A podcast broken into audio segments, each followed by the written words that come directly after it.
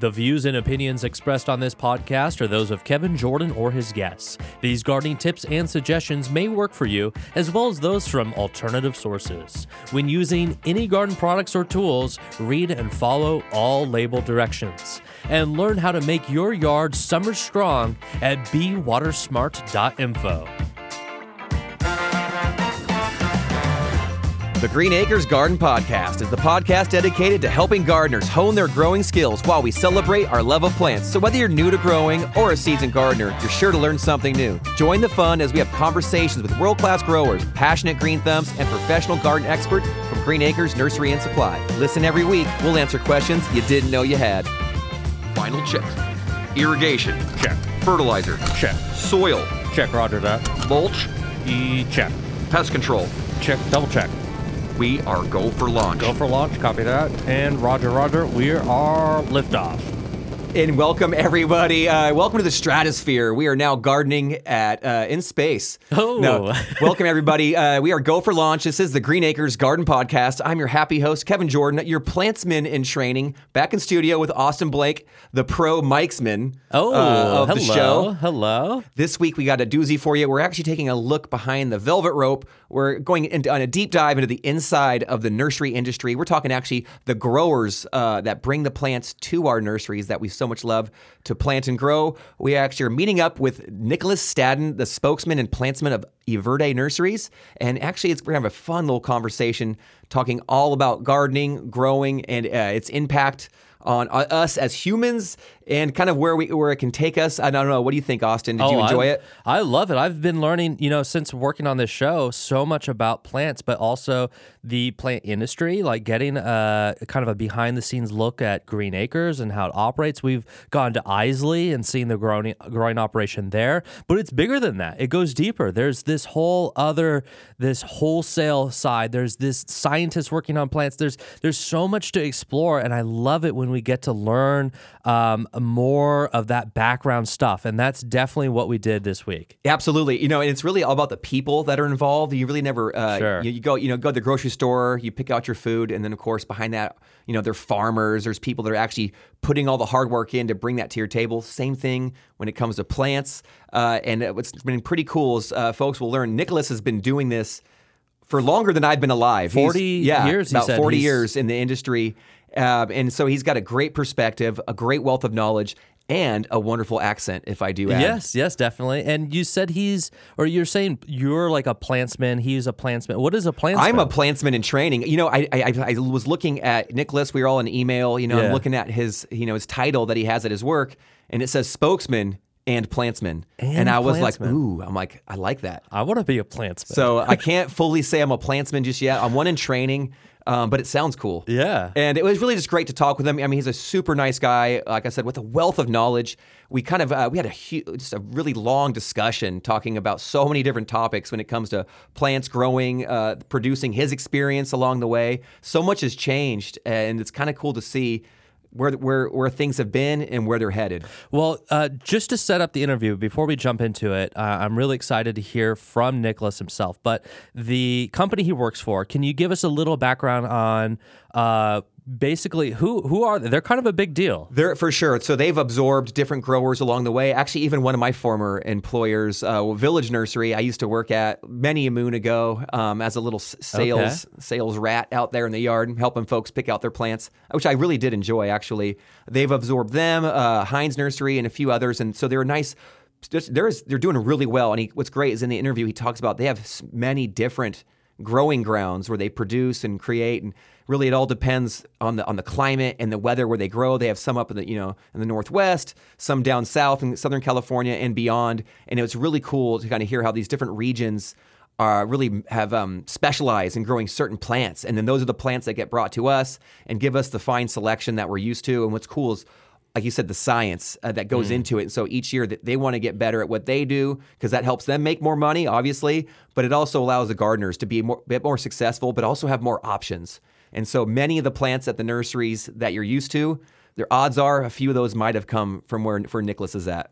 All right, well, let's uh, just go ahead and jump into it. We had a great time meeting the legendary Nicolas Staddon this week uh, over Zoom, and he gave us a breakdown on his thoughts on a wide variety of topics here. And he has just uh, so much garden gold within him. So, uh, thank you, Nicolas, for coming onto the show and sharing your knowledge with us all. Here is our interview with Nicolas Staddon. Here we go.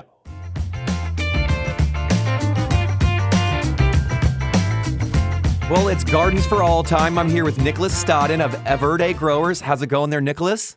Terrific. Thank you for having me on, Kevin. Are you kidding? Thank you so much for making time for us. Um, I've got so many questions. I know you've got the answers. You've come so highly recommended to us by our producer, Greg. Um, so I, I've, I've, you are the man, the myth, the legend, the garden, the garden myth. Um, let's tell our viewers a little, our listeners a little bit about you. Um, we were discussing before we got recording. You've been working in the nursery industry for what 39 plus years? Yeah yeah and i so it's really interesting. I dropped into the nursery business or profession as i like to call it quite by chance. And my my formal education if i had one was in farming and that was oh gosh when i was back about like 16 17 years old. So i've always believed that agriculture and horticulture were firmly joined at the hip but so long story short i met my bride in Fort Lauderdale. And at the time, I was working on ships. And one thing led to the other, and we decided to get married. And the, and the gentleman who I worked for, whose boat I used to run, had a nursery in Albuquerque, New Mexico.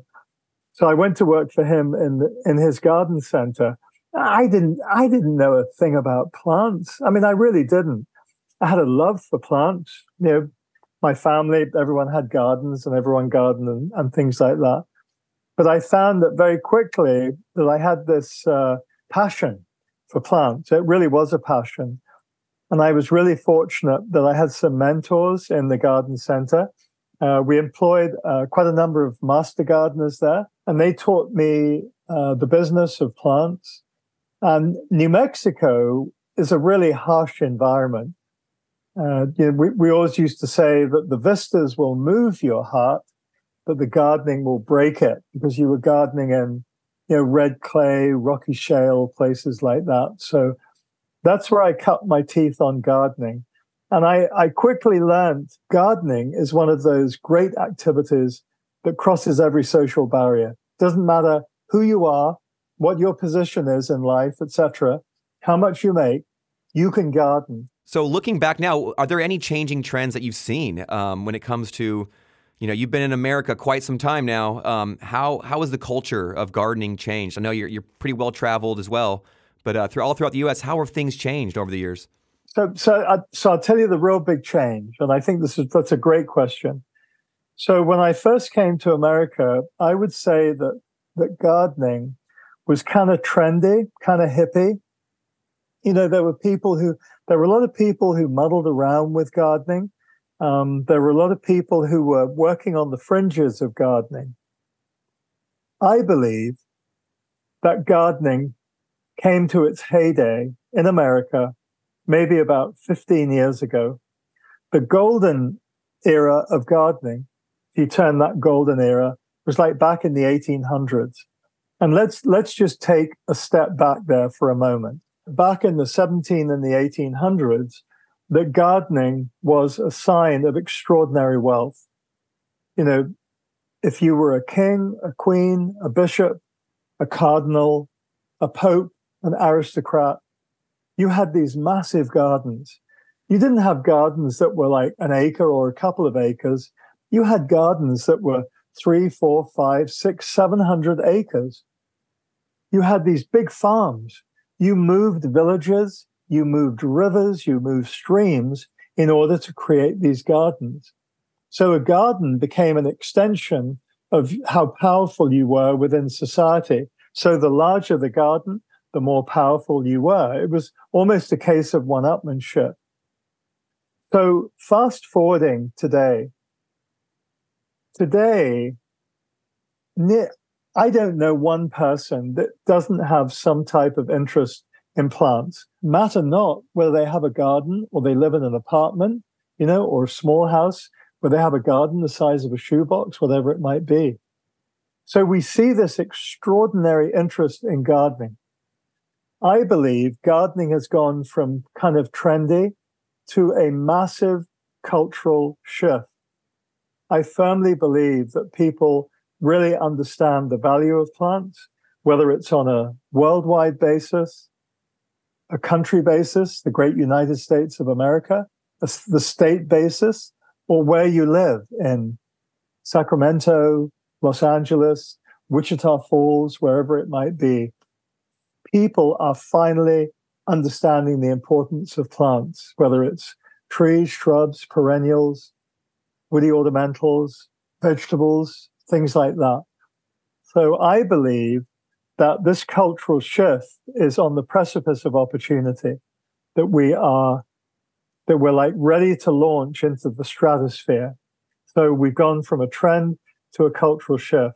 So with that, following in behind that very closely, there are lots of other things that will become increasingly important to people. It was very trendy to talk about pollinators, birds in the garden, things like that. These, again, have moved into that cultural shift. You know, people are diligently trying to use that garden as the gateway to nature to encourage uh, the animals and the creatures not only to visit their garden, but to stay in their garden on a year round basis. So, gardening is not difficult. It really isn't. And there's so many organizations and people out there to help you get going. It's, uh, it's just terrific. Whoa, whoa, whoa. Hey, really quick, Austin. Okay, so right in there towards the end, I really loved something that he said. And I was curious to kind of get your thoughts on okay, it. Okay, okay. Um, Nicolas talked about the gardens as a gateway to nature. What were your thoughts on that? Like, what did it make you think about? Um, boy, well, I just loved everything he was just talking about the history, the the background of gardens, what they used to be, where because we never really gotten that perspective before. So I really appreciate that. I'm new to this world, and I have to I have to agree. I have to agree. Since I've been working on the show, learning about plants with you, it has been totally a gateway to nature. For me personally, not only am I bringing the plants into my home, I'm growing them outside of my home. I I honestly do feel like I'm looking around at plants more. I'm trying my best to ID plants, asking people about it. I wear my Green Acres hat around the town all the time. People ask me about that, and it it's been great. I love it, and you know, just I recently, feel that connection a little bit. Totally. I recently traveled, and I was like, "What am I going to do in this new town I've never been to?" I went to the botanical gardens. Like, I love those pictures too. I'm definitely seeing a lot more nature than I used to. I'm very happy because of it. Well, you know what's really funny is when we were doing the interview, I remember him saying that statement, and at the time, I, th- I thought he made a statement about the gardens being a gateway for nature. But then as we we listened to it just, just now, now, yeah, it was like, oh, the gardens are a gateway f- to nature for us. And right. I was like, and that I was like, oh, uh, that makes so much sense, and I love that because that's one of the things I love about you know whether it's the house plants or on the patio or out in the orchard or, or you know in the vegetable bed. Um, you just feel a little bit more connected. It's like a little bit more grounded, getting some dirt under those nails. I don't know. I, I definitely love that gateway personally, sure. my own personal gateway to nature. And uh, I think it's yeah, it's a gateway to health. I, I agree, and I hope it's like that for our listeners too. So uh, yeah, cool. That, that, that's a great point to to. I was just curious how you we thought about that. Oh, sure. Yeah. No, I totally agree with Nicolas, and it's a fascinating point. Let's just uh, see what else Nicolas has to offer here. Let's keep going. Greg was telling me you have some good stories about flowering cherries. Oh, well, so um, so I'm I'm gonna I'm gonna get a little technical now. So let's talk Please. about cherries. Some cherries are grown on their own roots, and they tend to be um, they tend to be kind of larger growing varieties, more upright, etc. But the real creme de creme of cherries, if you want something that's going to be really special in your garden, are what is called interstem grafting. So as you look at your cherry, you have the root system. And then what the experts do, the grafters do, they will graft on top of the rootstock they will graft an interstem cherry. And then on top of that graft is where they actually graft the cherry. Now, the one cherry that jumped out at me when I was with Greg and the team this last spring was a cherry called Snow Fountains. Snow Fountains was a unique discovery by a pal of mine who's passed away now called Jim Zampini. Snow Fountains is a pure white color. And once the plant gets established in the landscape, you, you can't see the stems or the branches for the flowers. It's, it's absolutely extraordinary. Every bumblebee, every honeybee in the neighborhood will come to your plant. Beautiful. Are these being cultivated? Are they commercially available? Yeah, uh, Greg, Greg had a whole number of them available available in the garden center. I mean, they were they were they were you're, very. You're describing it so beautifully. It's like with the flowers and that you can't oh. even see the stems, and I just yeah. it's painting a picture. And there's there's all sorts of colors. So so here's the icing on the cake. So this interstem graft, the interstem graft can be like five or six feet high. So you've got your rootstock that's in the ground You've got your interstem graft, which is like five and six feet out of the ground. And then you have your cherry snow fountains, which is grafted on top and will cascade down. The interstem, as it gets, as it continues to grow and gets some caliper on it, is the color of copper. There's no other way to describe it. And in Japan and in China, in the gardens, in the public gardens there, there are men and women who are employed to go around and to polish the bark of the plants. They have, uh, I, I'm going to call them dusters or special cloths in their pocket. And every two or three days, they go to these cherries and they polish the bark of the cherries so you can almost see your reflection in it. it it's a, it's a, it's a unique way of immortalizing some of the old traditions. So, um, yeah, ch- cherries are absolutely fantastic. So, Nicolas, please tell us a little bit about your position with the Everde growers. I know you, you spent a couple decades with Monrovia working there, but now you are uh, doing some work over there. So, t- you know, fill us in a little bit on what you got going on over there. Yeah, Kevin, thank you. So, um, I'm the spokesperson for the company, which means I travel all over America um, presenting to consumers, working with our customers. I work very closely with various garden organizations uh, the media, uh, videos. Uh, I work for a, or work with a, a, group called GardenComm, which is garden writers.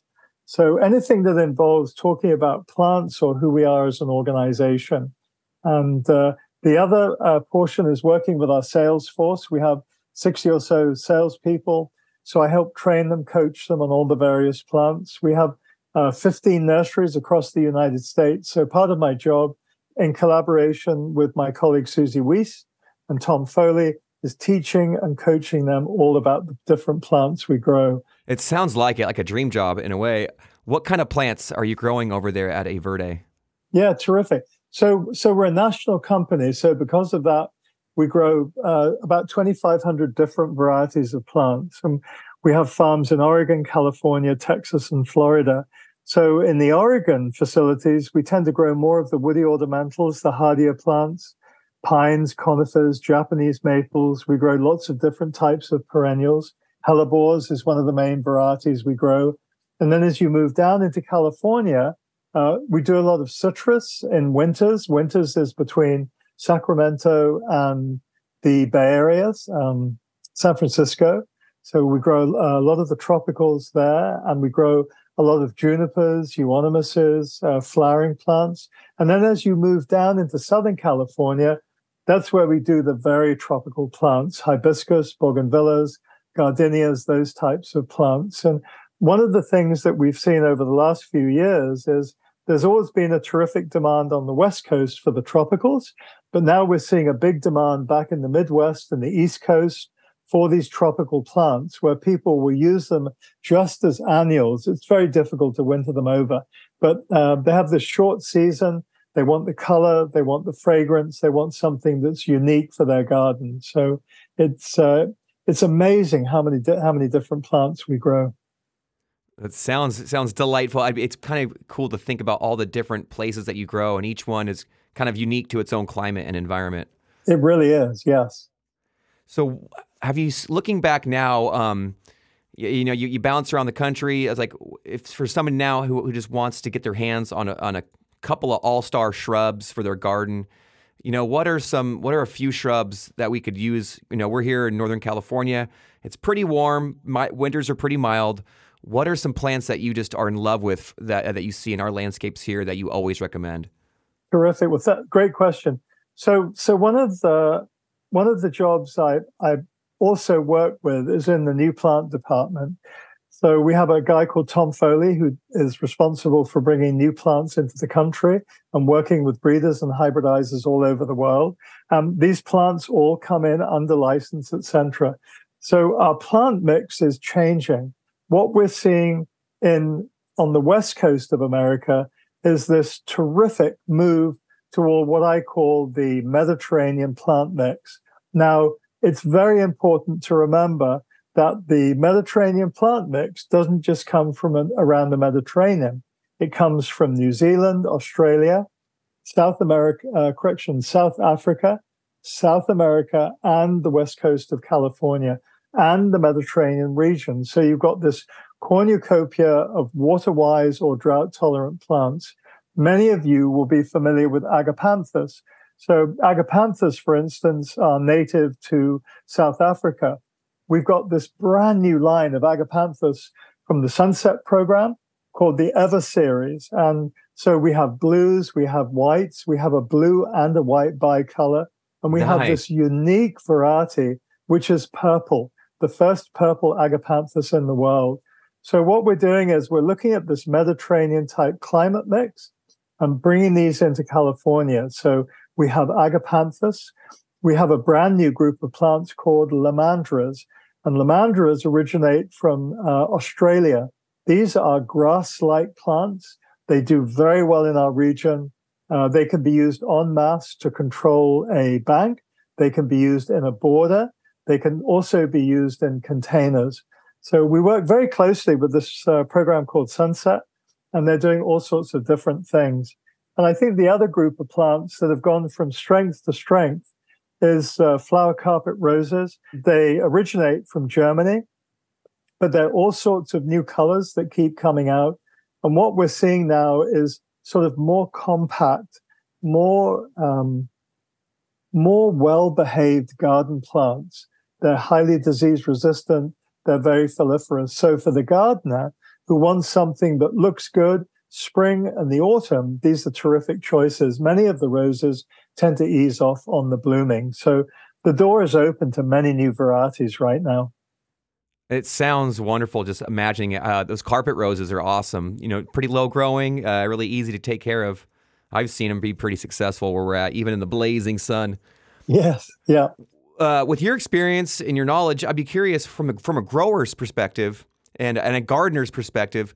What do you think um, are the lessons learned looking back when it comes to actually cultivating and taking care of a garden plants? If you said to me, what's the main lesson?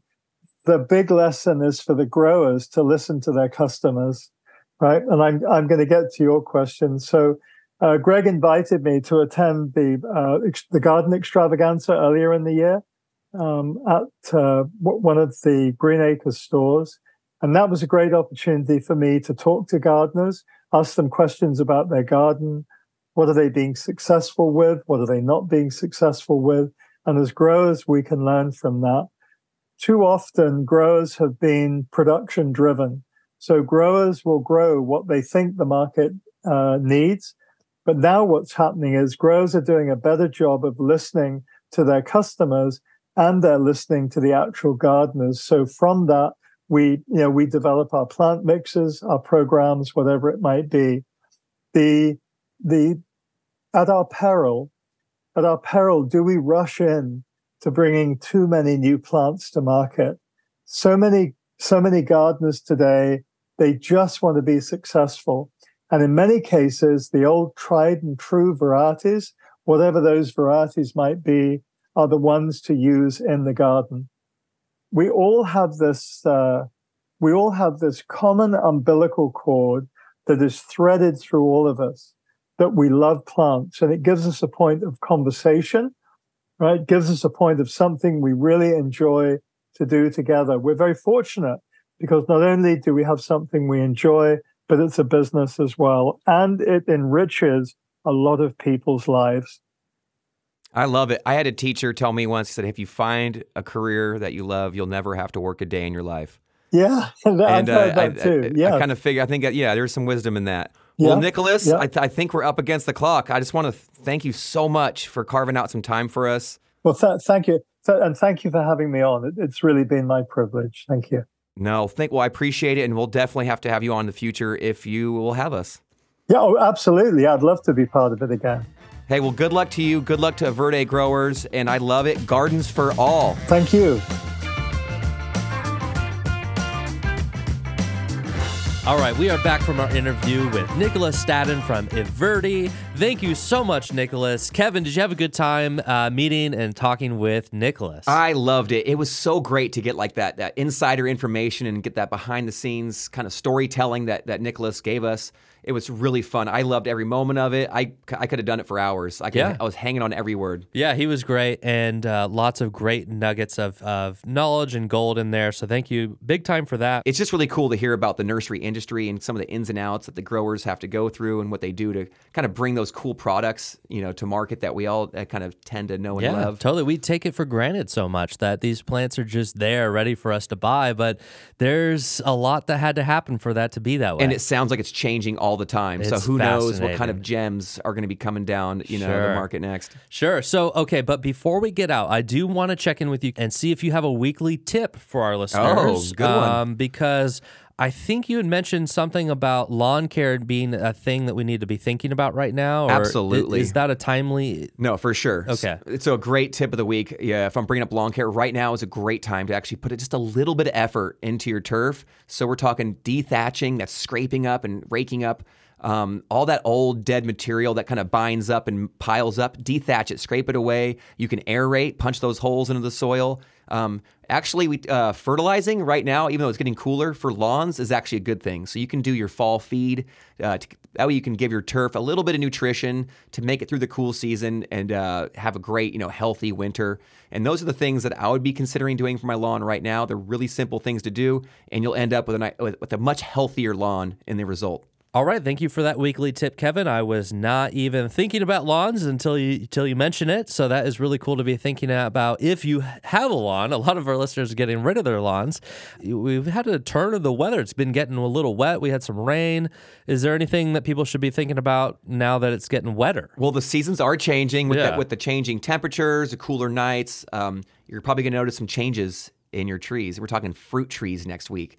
So there's everything from our citrus to our to our dormant fruit trees. There's something to talk about. So uh, whether it's harvesting some of those delicious citrus that'll be coming up pretty soon and doing a bit of light work on them or you know putting some effort in on some of your dormant fruit trees like i mentioned because uh, it's time to kind of deal with this wet weather and i'm talking about fungus austin i know you like Oh. fungus buddy Uh, not particularly. I mean, I like eating mushrooms, There but not the kind of fungus you're talking about. I don't even know where I was going with that. Well, I know you love fungus, bud. Uh, you know, of course, a nice button mushroom here or there. but uh, Oh, yeah. our trees, it's just the moisture. It's that time of year. There's a lot of work to do, whether um, pruning, you know, maintaining our fruit trees. It's really all the little basics and ins and outs. And we want to have a really good harvest. And so, like I said, whether it's your citrus or your dormant fruit trees, there's something to consider. Okay, great. Well, that about does it for this week. We are going to wrap things up. Uh, big thank you to Nicolas Staddon uh, for joining us this week and, and giving us all your insight. And thank you for your weekly tip. And uh, look ahead to next week. Kevin, go ahead and take us out. Well, I just want to give a great shout out and a huge thanks to all of our listeners for showing up every week. We love having you here. It's just great having folks that just love gardening as much as we do, Austin. Until next week, garden friends, I got to get back out in my garden and get some work in. So until then, happy gardening to you all, gardens for all, and please never stop growing.